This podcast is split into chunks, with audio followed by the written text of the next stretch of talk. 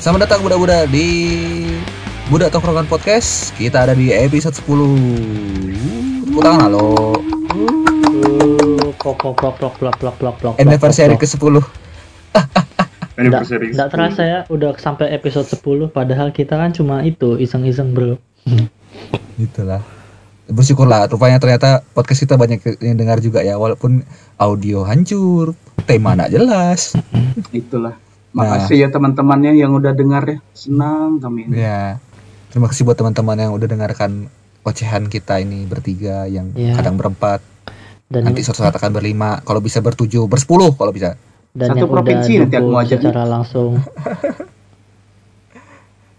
Nah, hari ini di episode, di episode 10 kita mau bahas sesuatu yang laki banget nih.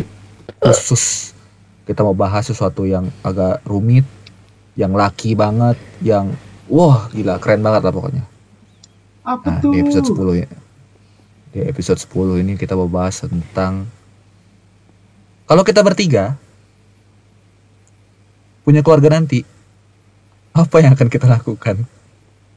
Pengen seperti apa sih keluarganya? Pengen seperti apa sih? Laki banget kan kontennya? Hah. Walaupun berandai-andai kan, soalnya kan kita belum Hmm. mengalami. Ya, nih kita by the way kita bertiga ini masih bujangan lah ya, belum menikah. Tapi kita pasti saat kita di umur-umur segitu pasti punya andai apa ber- bisa kadang berandai-andai kalau kita punya keluarga kita ah, akan mm, kita akan kayak bikin keluarga kita kayak apa sih gitu. Kita akan punya keluarga yang kayak apa sih? Keluarga ideal kita dalam dalam otak kita tuh kayak gimana sih? Nah, sebelum kita mulai bercerita tentang hal yang laki banget ini ada ada baiknya kita dengar dulu cerita Angga. Angga kira-kira nanti ketika kau sudah berkeluarga nih Angga nih salah satu yang paling dekat nanti untuk berkeluarga. Kira-kira nanti ketika berkeluarga keluarga ideal kau kayak gimana sih? Oke, jadi kalau aku eh, saat saat eh, kan tidak bisa dipungkir sih di umur-umur sekarang nih kadang udah terpikir lah kita nih pengen punya rumah kayak gimana ya, pengen punya anak berapa ya, habis itu pengen anaknya tuh ngapain ya gitu kan kita punya punya bayangan lah gitu.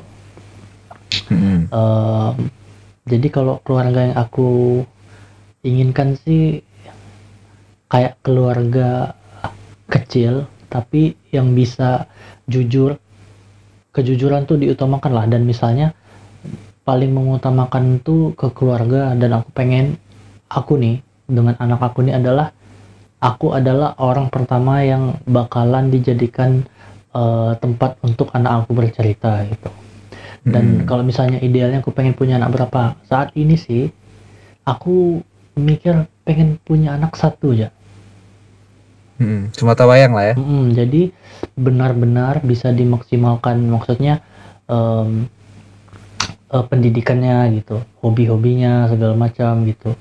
Dan tidak akan bakalan ada iri terhadap adik iri terhadap abang segala macam lah gitu. Tapi tidak menutup kemungkinan. Kalau misalnya dikasih dua ya silakan gitu. Hmm. ya namanya kan cuma ide ya cuma berandai-andai gitu. Kalau Hmm. secara umum sih kayak gitu yang aku pengen. Hmm. kalau iya gimana ya Kalau premis kita mau tahu premisnya nih. Kalau aku sih, aku udah ngebayangkan dari dulu. Jadi nanti aku punya keluarga, istri satu, satu aja cukup sih. Terus anak tiga, anak tiga, Wah, oke cowok kembar nih. Anak pertama dan kedua cowok kembar. Terus yang paling ketiga yang kecil cewek. Kenapa aku pengen kayak gitu tuh? Jadi Hmm. yang cewek nanti ini buat nemanin ibunya. Terus yang cowok yang satu buat ngejaga adiknya sama ibunya. Nah, cowok Hmm. yang satu lagi nih, ah ini buat ngejaga bapaknya nih biar nggak ke mana-mana nih. Ah, iya. berarti kau udah ada kepikiran kau akan ke mana-mana ya bangsat kawan-kawan nih bagus bagus Takut lus, kan manusia lus. Makanya harus ada yang Oh, satu itu nih buat jaga bapaknya nih. hmm. Kalau kau apa lagi ah, udah, Oh, aku udah. itu itu dulu. Kalau aku eh, aku mau ngikutin pemerintah sih. Dua anak cukup. Kok cuma aku yang tiga sih? Nggak apa wajar Nah, kan? itu selera Wajar masing-masing. kan ini kan itu Cuman kok kalau aku ngomongin soal keluarga ya, aku punya eh, cara pikir keluarga ideal itu adalah eh, kalau untuk masalah rumah aku nggak nggak mau punya rumah besar karena apa karena ketika punya rumah besar tuh kadang kita ada jarak di antara masing-masing nggak dekat jarang ngobrol biasanya kalau punya rumah besar di kamar masing-masing gitu kan aku pengennya rumah kecil terus juga uh, dua anak laki satu laki satu perempuan cukup lah mungkin. Terus juga uh, kalau kita ngomongin soal parenting aku pengen aku pengen bisa dekat sama anak-anak aku. Jadi mereka bisa kayak angga tadi dia bisa cerita semuanya ke kita tanpa takut tanpa takut dijudge tanpa takut kalau orang tua aku dengar ini mereka akan berkesan apa ya? Ta- takut berpikir kayak gitu. Malah mereka akan aku pengen mereka malah lebih senang ketika mereka nongkrong sama aku. Atau bahkan suatu saat ketika mereka nongkrong sama teman-temannya mereka lebih enak kalau ada aku di situ. Karena mereka ngerasa aku nih cukup gaul lah untuk bisa ikut nongkrong sama teman-teman mereka gitu. Jadi aku pengen jadi orang tua yang modern yang yang yang asik lah pokoknya. Bisa ngikutin zaman juga. Ah, terus juga ada beberapa nanti kita ngomongin ya soal ngomongin uh, parenting. Jadi ada beberapa penerapan penerapan yang aku pengen terapkan di uh, keluarga aku nanti. Misalnya contoh salah satu contohnya adalah uh, uh, apa me- mengajarkan seks edukasi sejak dini. Ngomongin soal uh, private parts sejak kecil. Terus juga aku pengen ngajarin bagaimana caranya disiplin jadi orang. Tidak tidak harus tidak harus uh, aku ndak aku ndak mau di rumah tuh aku ndak mau ada main hitung hitungan tau ndak hitung hitungan Apa tuh? Satu Gimana tambah tuh? satu. salah kayak gini. Kau mandi ndak mama hitung ya tiga. Oh, dua. Kau udah dengar kata mama nih? Dua setengah. Dua tiga perempat kau mandi ndak pukul kau ya. Dikit lagi tiga nih itu, Ah, itu kan itu ngitung tuh bercermin kepada kehidupan kau kali lus iya aku Oh. tadi gitu kan cuman ternyata setelah aku belajar tentang itu itu tuh ndak boleh nggak Se- boleh jadi anak-anak itu akan berpikir bahwa uh, urgensinya adalah ketika nadanya tinggi dan hitungan terakhir. Mm-mm. Jadi selama dia uh, tidak ada di hitungan dua tiga tadi dan nadanya tidak tinggi, dia akan meremehkan perintah orang tua. Setuju sih, setuju Oh, aku kayak iya, gitu. iya, iya. Nah, jadi yang pernah aku pelajari adalah ketika kita pengen nyuruh orang atau nyuruh anak, nyuruh anak kita ya, uh, ketika kita bilang, oke lima menit lagi mandi, ketika lima menit lagi dia atau dia dia lagi asik nonton atau lagi asik main game, itu langsung kita angkut, langsung angkut mandi, nggak usah pakai hitung-hitung. Soalnya kalau kita hitung-hitung dia akan akan tahu, oh ternyata kalau aku mau kalau aku harus mandi tuh aku harus nunggu hitungan ketiga atau enggak kalau aku mandi tuh aku harus tunggu mamaku marah atau orang tuaku marah gitu. Nah, itu salah satu eh, yang tidak akan aku eh, yang akan aku praktekkan di keluarga aku nanti di mungkin di anak-anak aku cara mendisiplinkan anak satu ngomongin tadi tadi aku sempat singgung soal ngomongin social education. Jadi kalau kalian pernah dengar cerita ya, ada anak beberapa waktu itu salah aku di TV hamil di usia 13 tahun. Terus pad- pada saat di interogasi di apa ya di ditanya-tanya ya sama psikolog psikolog ternyata dia tidak tahu kalau buang dalam itu bisa menyebabkan kehamilan Apa? Buang apa lu? Buang dalam? buang dalam Oh, oh. nah jadi kan itu jadi salah satu eh apa namanya tanggung jawab orang tua kan kenapa anak anak sekecil itu nggak tahu tentang itu gitu harusnya dia semenjak dia udah tahu bahwa dia akan bertumbuh besar dan mengalami pubertas dia harusnya udah paham tentang kondisi badan dia tuh akan jadi kayak gimana Hmm. Untuk perempuan dan laki-laki juga akan ada peru- perubahan bentuk, akan ada perubahan kayak laki-laki mungkin mimpi basah atau perempuan mungkin akan menstruasi gitu. Dan juga kita harus kejelaskan bahwa uh, beberapa bagian dari tubuh kita tuh nggak boleh ada yang lihat bahkan disentuh oleh orang lain kecuali orang tua. Orang tua pun bahkan mungkin cuma ibu yang boleh, ngerti nggak? Mm. Hmm. Nah, jadi itu udah harus dijelasin dari kecil. Jadi kita harus udah ajarin mereka dari kecil soal ngomongin private parts dan seks edukasi. Tadi juga ngomongin soal uh, hitung-hitungan. Terus juga uh, aku nggak tahu ya, mungkin sekarang masih banyak teledor, masih banyak uh, apa sering ngelanggar-ngelanggar. Nah, itu juga akan jadi hal yang aku, aku tuh aku tuh pengennya aku bisa bertumbuh bersama anak-anak aku. Anjay, gila berat pas aku. Eh. Bertumbuh bersama anak-anak aku. Jadi gini, anak-anak itu akan disiplin ketika dia melihat contoh disiplin, betul enggak? Mm. Hmm, ya. Ya. Bagaimana cara terus orang tua kan kebanyakan pengen anaknya disiplin tapi dia sendirinya Enggak uh, gitu ketika janji sama anak dia nggak nepatin. atau enggak pas lagi naik mobil bareng-bareng anak lampu merah diterobos Mm. jadinya anak-anak bingung standar mana nih harus aku bilang papa bilang nggak boleh ngelanggar lalu lintas tapi aku papa ngelanggar lalu lintas itu kan jadi sesuatu yang kontra gitu ya Apa ya? Standar, kontra. standar.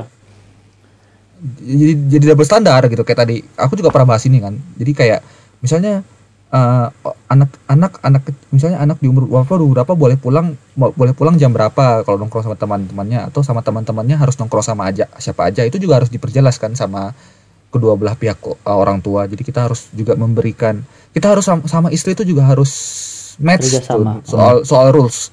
Di rumah tuh kayak gimana harus kayak gimana kita nggak boleh kayak apa.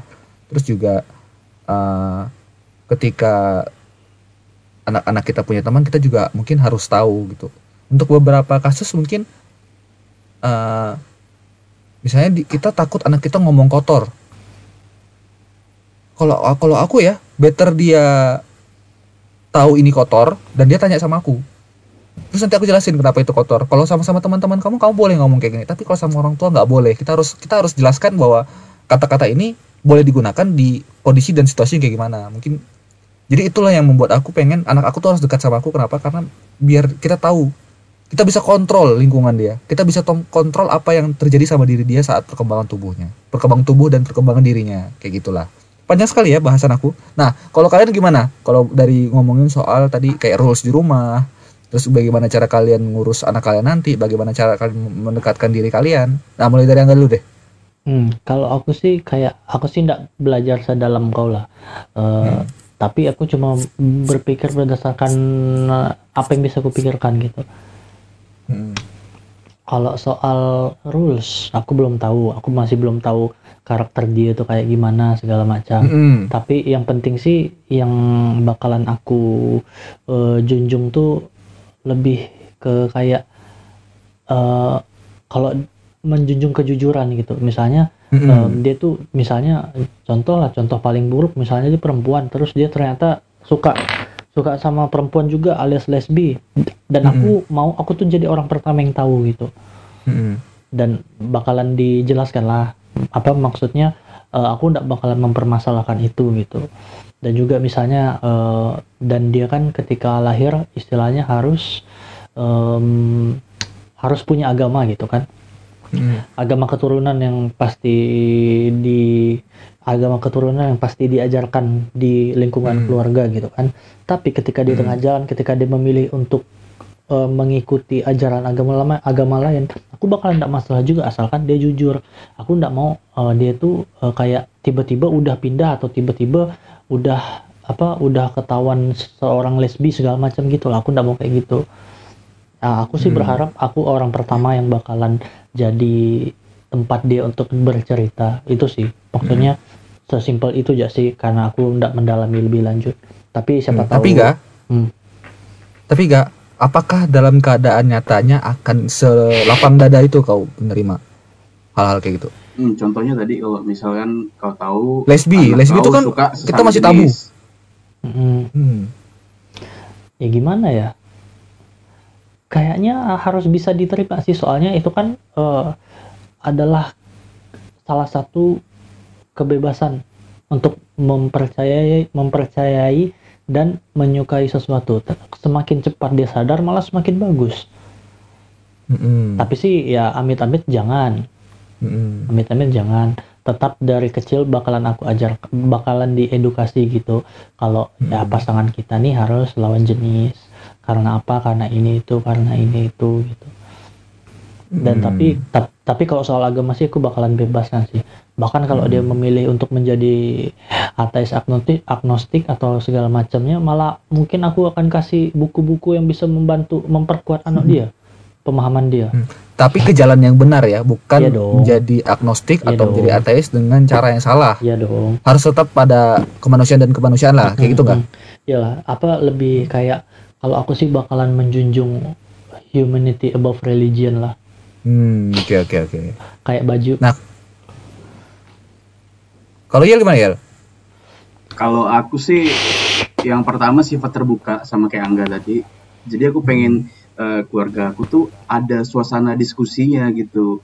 Jadi kalau Hmm. ada masalah atau apa ya sadarlah inilah tempat pertama kau tuh ngutarain ini tuh harus ini di sini gitu kita coba dulu Hmm. cari jalan keluarnya baru kita keluar kayak gitu kan Hmm. terus yang kedua ini yang dari dulu eh, jadi concern aku sih seorang anak tuh harus berani melawan orang tua kalau menurut aku karena apa Hmm. karena ada sisi positifnya di mana dia tuh udah mengedukasi orang tuanya juga nih contohnya Hmm. ini loh pak yang lagi sekarang tuh kayak gini loh tolonglah jangan Hmm. yang budaya papa dulu pas jadi anak diterapin ke aku juga karena kemungkinan berbeda gitu caranya Hmm, pasti Hmm. berbeda malah terus yang ketiga pas ini fase mungkin dia masuk SMA aku udah pengen nge- ngedukasi dia kalau ini titik di mana kau harus udah nentuin kau tuh mau ke mana gitu jangan tunggu lulus SMA baru nyari jadi pas di SMA nih Hmm. kau harus udah, udah tahu nih oh aku pengen jadi ini nah di situ posisi aku adalah ngebimbing dia gimana caranya Hmm. aku bisa ngarahin dia ke contohnya misalkan milih pendidikan apa atau lokasinya di mana itu aku harus bisa ngebantu dia kayak Hmm. begitu kalau dari aku tulus Hmm. Kalau aku eh, agak aku agak coba gabungin ya eh, kon- apa apa yang angga inginkan dan apa yang ia inginkan adalah satu kesatuannya adalah kita pengen anak kita belajar critical thinking dari kecil. Hmm, Bagaimana mereka bisa da- bisa problem solve sejak kecil. Kita latih mereka untuk kita kasih ini nih ada ada problem kayak gini, gimana cara kalian solve-nya kita latih supaya mereka tuh mulai paham oh ternyata kalau ada masalah kayak gini aku harus selesaiin kayak gini, kalau ada masalah kayak gini aku selesaiin kayak gini. Begitu juga dengan aku. Kalau aku mungkin ya nanti suatu saat ketika aku punya anak, masalah dalam keluarga akan aku bahas bareng anak. Hmm. Walaupun aku tahu itu berat, tapi mereka juga harus tahu kita punya masalah nih.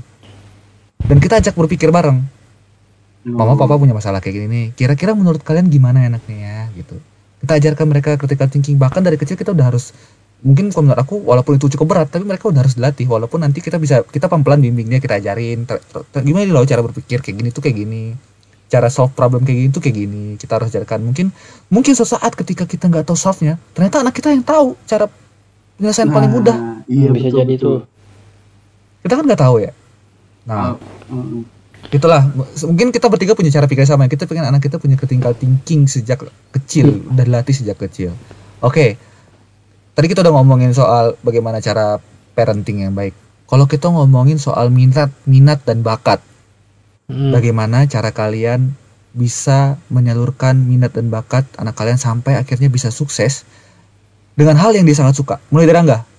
Hmm, kalau aku nih ini menarik nih. Aku da- dari awal dulu waktu masih remaja gitu lah selalu pengen punya anak yang eh, bisa meneruskan apa yang aku suka. Tapi nggak menutup kemungkinan kalau dia punya hal yang suka baru pasti aku dukung gitu jadi pasti Mhm. ketika misalnya aku punya anak pasti akan ku kenalkan dengan musik dan bela diri jadi aku bakalan ngasih dua itu op- apa ngasih dua pilihan itu ke dia, dia mana yang dia paling suka dilihat mana yang dia paling suka misalnya Mhm. dua-duanya ada salah satu yang disuka aku pasti dukung itu gitu tapi sih Mm-mm. aku berharap dia bisa uh, embrace dua-duanya gitu apalagi misalnya anak perempuan aku aku sih mikir kalau perempuan tuh kayaknya wajib lah bisa bela diri untuk melindungi diri- dirinya sendiri. Soalnya kan kita sebagai orang tua juga nggak bisa ngontrol kan misalnya dia udah besar udah kuliah main sama siapa gitu.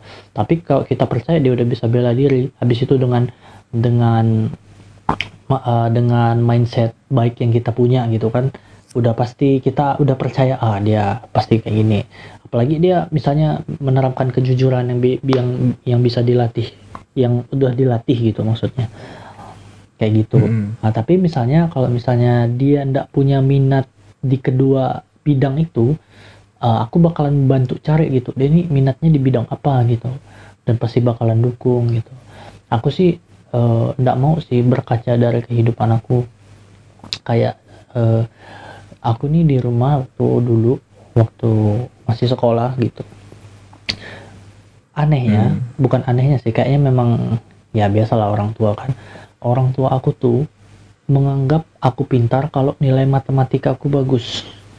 Nah jadi Hmm. ada suatu case ketika eh, raport ambil raport eh, kan dulu ada beberapa mata pelajaran yang kalau itu nilainya di bawah tidak tuntas kita dipanggil orang tua.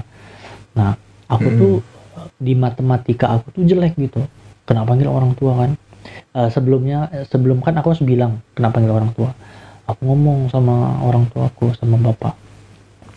Aku cerita pak eh, angga punya ini jadi ini hasil raport angga. Eh, ternyata eh, rapot Angga di nilai ujian matematikanya tidak tidak men- tidak capai nilai tuntas tapi di nilai lain di nilai lain tuh membaik gitu. Maksudnya di nilai mata pelajaran lain gitu kan. Mata pelajaran aku suka sejarah bahasa Inggris segala macam dan ternyata penerimaannya tuh tidak sesuai yang aku harapkan. Aku malah dapat kayak eh, kayak punishment tidak ditegur sama kedua orang tuaku. Dan itu dampaknya sampai sekarang loh sampai sekarang aku tidak pernah mau cerita apa pun ke mereka. Cerita hal yang dalam gitu tidak pernah gitu. Ya itu sih. Aku sih tidak mau menerapkan itu ke anak aku nanti. Soalnya efeknya ya sampai yang aku rasakan tidak enak sekali kayak gitu. Jadi kalau misalnya anak aku bercerita kayak aku ya aku bakalan nerima lah apa yang kan malah aku malah senang kali karena dia mau apa mau bercerita gitu mau membagikan eh, keresahannya tentang nilai matematika contohnya kan. Dan aku tidak bakalan ngejudge dia apa pun. Gitu. Ah, gimana Yel? Jadi kalau aku masalah minat bakat ini ya.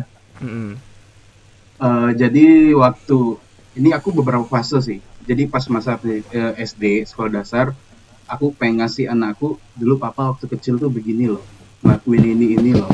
Tapi aku nggak menutup kemungkinan, nggak nggak nggak selalu terbuka. Terserah dia mau eh, ngelakuin apa pun, aku dukung. Mm-mm. Tapi kalau masalah nilai tadi aku kurang setuju sama Angga. Anak ini nilainya harus bagus nih, harus bagus. Mm. Karena apa? Nanti dari situ aku bisa nilai nih, oh kau tuh sebenarnya potensinya di sini loh, sebenarnya potensinya di sini gitu. Nah dari situ gabungin dari SMP, dari pas SMP, aku dengan posisi aku udah kenal anak aku nih harus nih diapain sih gitu. Mm-mm. Nah di SMP inilah baru masalah nilai jelek, nilai apa itu aku nggak terlalu permasalahin karena di situ udah mulai semakin keluar nih, oh anak ini nih pengen arah ini ke sini. Aku selalu dukung sampai SMA, pure. Aku akan lepas, terserah kau mau ngapain aja. Selama memang ini kau suka, cara papa ngebantu adalah dengan hal-hal yang positif. Mungkin kan aku bisa kenal papa punya temen nih, yang kayak gini nih, mau ndak papa kenalin? Kan mungkin bisa bantu kayak gitu kan. Mm-mm. Nah, ter- tapi kalau misalkan selama di, di minat bakatnya ada keraguan, kan kita sering tuh biasanya tuh, aku nih di sini enggak ya, bakat aku di sini enggak ya, karena ngeliat orang yang lebih jago. Nah, di situlah sosok aku juga harus muncul. Harus kita ngiyakinin dia, kau tuh sebenarnya bisa. Kau tuh harusnya bisa, Hmm. kau maju. Cuman kau butuh berkembang, butuh wadah untuk kau dinampung. Nah, itulah fungsi aku di situ. Hmm, oke oke. Jadi apa Yel? Jadi aku bakal jadi bapak yang menerima apa pun minat dan bakat anaknya. Mm-mm, Oke, aku sekali lagi ya. Aku akan terjemahin bahasa Angga dan bahasa Yel. Tadi intinya adalah observasi, betul nggak? Iya, Hmm. Hmm, aku Jadi aku juga ada cara yang sama, hampir sama persis, tapi mungkin beda output ya. Kalau aku ya tadi, aku akan observasi anak aku sukanya di mana. Aku kalau aku mungkin dari kecil anak aku akan aku suruh main. Karena itu itu waktunya mereka bermain. Jadi dari mungkin belajar senormalnya aja, aku nggak butuh nilai bagus, aku butuh mereka main. Explore lah diri mereka dengan bermain. Karena dengan dengan mereka excited, mereka akan belajar. Mereka suka belajar apa, suka-suka mereka. Mereka nggak suka belajar apa, suka-suka mereka. Yang penting naik kelas. Kalau nggak naik kelas juga nggak apa-apa. Tapi kan ada ada kerugian tersendiri kan di, di segi umur. Jadi aku akan adek nilai jelek nggak apa-apa. Tapi usahakan naik kelas. Bapak nggak bapak nggak peduli kalau kamu ranking berapa. Tapi kalau kamu suka lakukan apa pun ya lakukan. Nah dari situ Eh, nanti aku observasi nih kira-kira dia suka apa ya? Selama ini aku lihat kayaknya dia suka misalnya dia suka main komputer dia suka searching searching di YouTube soal komputer segala macam. Nanti aku akan tanya adik kira-kira kalau bapak kok pakai adik ya? Ya kira-kira gitu lah ya. Nah, maksudnya jadi kira-kira nanti pada saat eh, jenjang waktu observasi ini aku akan banyak tanya ke dia kira-kira suka nggak kayak gini kira-kira kalau dikasih les mau ndak aku akan fok aku akan Hmm. fokuskan dengan apa yang dia suka aku ndak akan fokuskan dengan apa yang dia ndak suka apa yang lemah dengan dia apa yang lemah dia pelajari Eh, satu itu aku akan memperkuat Hmm. apa yang dia suka tapi rasa kesukaan itu kan akan berubah setiap waktu. Mungkin dia suka main drum, belum tentu dia bisa begitu dia belajar les main drum dia suka. Bisa aja di pertengahan jalan dia ah capek ya ternyata belajar drum udah masuk ekspor. Ya udah aku biarkan. Jadi kamu mau pilih apa lagi abis ini? Jadi biarkan mereka explore dengan apa yang mereka suka. Ketika mereka ngerasa mereka udah harus stop ya udah biarin aja. Mungkin ada ada sisi uh, kurang tough ya di situ. Cuman suatu saat mereka akan menemukan sesuatu yang mereka rasa suka dan sesuatu yang mereka udah pelajarin walaupun setengah itu akan akan berguna suatu saat menurut aku walaupun cuma setengah tapi nah itu hmm? Tapi lu kan kayak ini aku pribadi sih Hmm. jadi kayak aku tahu minat dan bakat aku tuh mungkin kelamaan gitu jadi setelah aku kuliah berapa semester gitu oh ternyata aku di sini nih seharusnya Hmm. kan itu kan eh, dari misalkan fungsi orang tua kita misal tadi udah observasi kita kita bisa mempercepat itu tuh oh anak kita Hmm. nih udah tahu minat dan bakatnya apa dari SMA gitu Mm-mm. soalnya rugi masalah umur terus gila lulus Iya, tapi kita kan nggak ada tahu orang tuh kadang ada yang menemukan jati diri dia mungkin bisa aja di umur 15, ada aja yang bisa nemu- ketemu di umur 30, kan kita nggak ada yang tahu. Jadi aku akan ya mempersiapkan dia sesuai dengan umur dia. Kayak tadi misalnya dari, dari SD aku kan lebih banyak mungkin nyuruh dia main karena dengan main mungkin dia akan bertemu teman-teman dia, dia akan bertemu dengan networking dia Hmm. di masa kecil terus di SMP juga SMA juga ah, itu mungkin kita udah boleh fokuskan kira-kira dia pengennya ke mana nih dia pengen apa nih dia sifatnya akademik atau eh, lebih kayak apa sih non akademik gitu. Kalau dia lebih suka yang belajarnya belajar banget kayak matematika IPA segala macam ya aku akan kira-kira mau nggak coba fokus di sini belajar di sini kira-kira mau jadi apa gitu. Kalau dia bisa sifatnya non akademik lebih ke penjaskes atau ke seni segala macam nah, kita akan aku akan fokuskan ke situ juga. Jadi apa yang dirasa senang Berarti- deh pokoknya Hmm. observasi dan explore ya kalau dari omongan tadi ya. Hmm, eksplorasi dan explore itu penting sekali untuk mereka ingat sekali lagi aku pengen tekankan mereka hidup tuh nggak minta loh Hmm, ya. jadi jangan buat seolah-olah mereka tuh aset kita biarkan mereka hidup dengan senang biarkan mereka punya hidup dia sendiri jangan membuat apa yang kita pengen kadang kan kita sebagai orang tua kita pengen apa yang kita nggak pernah capai dicapai sama anak kita betul nggak? Iya betul, betul. tapi akhirnya jadi pemaksaan. Iya, iya, iya, nah, iya. ka- padahal eh, padahal mereka kayak tadi aku bilang mereka nggak pernah minta loh di hidup hidup di keluarga ini gitu. Dan satu lagi nih quotes yang paling aku suka. Orang tua Untuk pernah jadi anak. Anak belum pernah jadi orang tua jadi jangan memaksakan kehidupan orang tua ke kehidupan anak nah, terima kasih untuk kantor aku yang setahun dulu ngajarkan aku psikologi soalnya Sangat. itu itu jadi masalah masalah besar aku tuh, Lus. Hmm. Ya mungkin dengan Iya, dengar dengan mungkin dengan dengan, dengan dengar ini akan akan akan sedikit oh ternyata ada loh cara ada. Dan juga untuk teman-teman yang mungkin nanti akan berkeluarga atau sekarang sudah berkeluarga tidak ada salahnya untuk pergi ke psikolog keluarga untuk bahas soal ini, bahas soal anak, bahas soal relationship keluarga, bagaimana caranya membuat anak lebih rajin, bagaimana caranya uh, mengobservasi minat dan bakat anak. Nah, ada satu lagi nih yang aku pengen terap, aku pengen uh, satu satu lagi uh, cerita yang aku pengen ceritain ke kalian tentang parenting, yaitu adalah negative words. Apa tuh Jadi gini, ada satu kasus di mana aku pernah dengar dari seorang psikolog, orang tuanya nih konsultasi ke anaknya, bilang anak ini pemalas, anak saya ini pemalas, eh, nggak mau kerjain tugas segala macam, pemalas. Terus eh dikonsultasi lah, anaknya dikonsultasi kan, pas dikonsultasi, pas diajak ngobrol sama psikolog, anaknya ini nggak punya masalah ternyata. Tapi begitu orang tuanya diajak konsultasi, ternyata orang tuanya punya banyak masalah. Tahu kenapa masalah orang tuanya?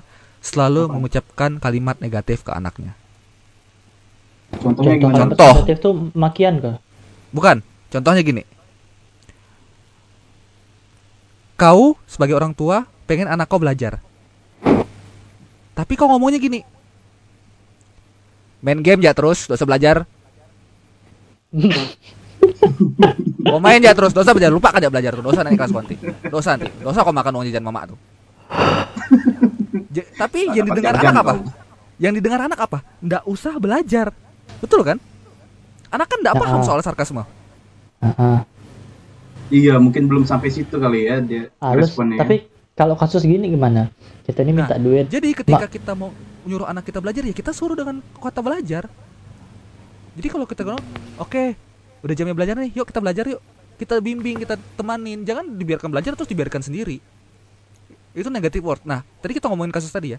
Jadi akhirnya ketika si ibunya dikonsultasiin, dikasih bimbingan, jadi di, disuruh tes ibunya berapa banyak kalimat positif yang udah dikeluarin ke anaknya selama seminggu dicatat selama seminggu setelah dicatat dan diberikan ke psikolognya lagi tahu nggak anaknya berubah 180 derajat Wow.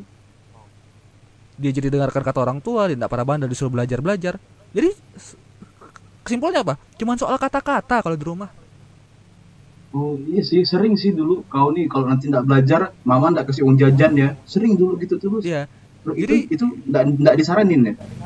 tidak disangat sangat tidak disarankan gunakanlah kalimat-kalimat yang membangun gunakanlah kalimat-kalimat yang positif ke anak karena anak tuh nggak paham oh gini aku pernah pernah dapat ilmu ini juga Eh, bagaimana otak itu bagaimana cara orang eh, eh, otak itu menangkap kalimat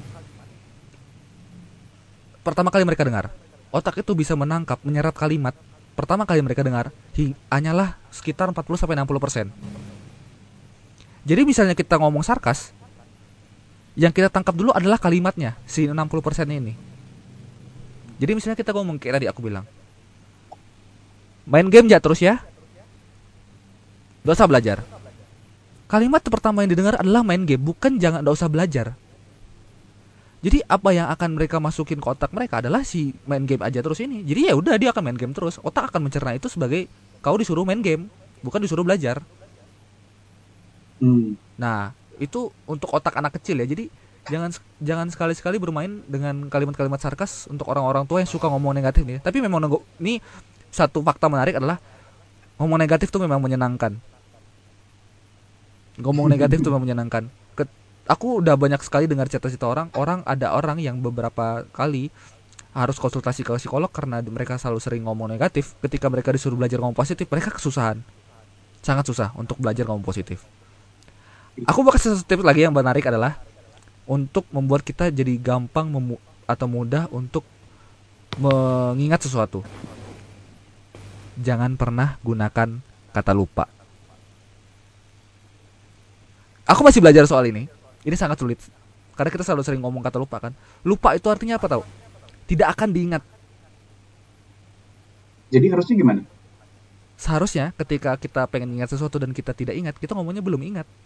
Bukan lupa. Alah, belum ingat. Jadi otak itu merespon bahwa kita tuh harus menggali terus sampai kita ingat. Kalau lupa tuh langsung dibuang, ngerti gak sih? Otak tuh sangat pintar, lo tau nggak? Tapi kalau kita ngomong langsung nih gitu, Hmm. kan coba lah, aduh lupa aku. Hmm. Kan kayak gitu biasanya. Kalau kita tuh aduh aku belum ingat. Kan jadi Hmm. janggal terus. Memang janggal. Aku juga pertama kali belajar itu janggal. Tapi memang memang cara prakteknya kayak gitu.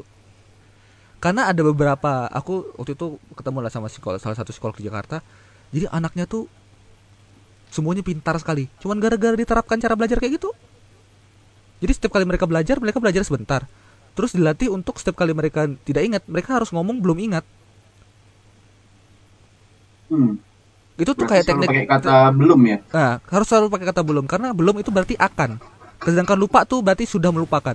Berarti sudah, Udah tidak akan lupa. ya. Sudah menjustifikasi.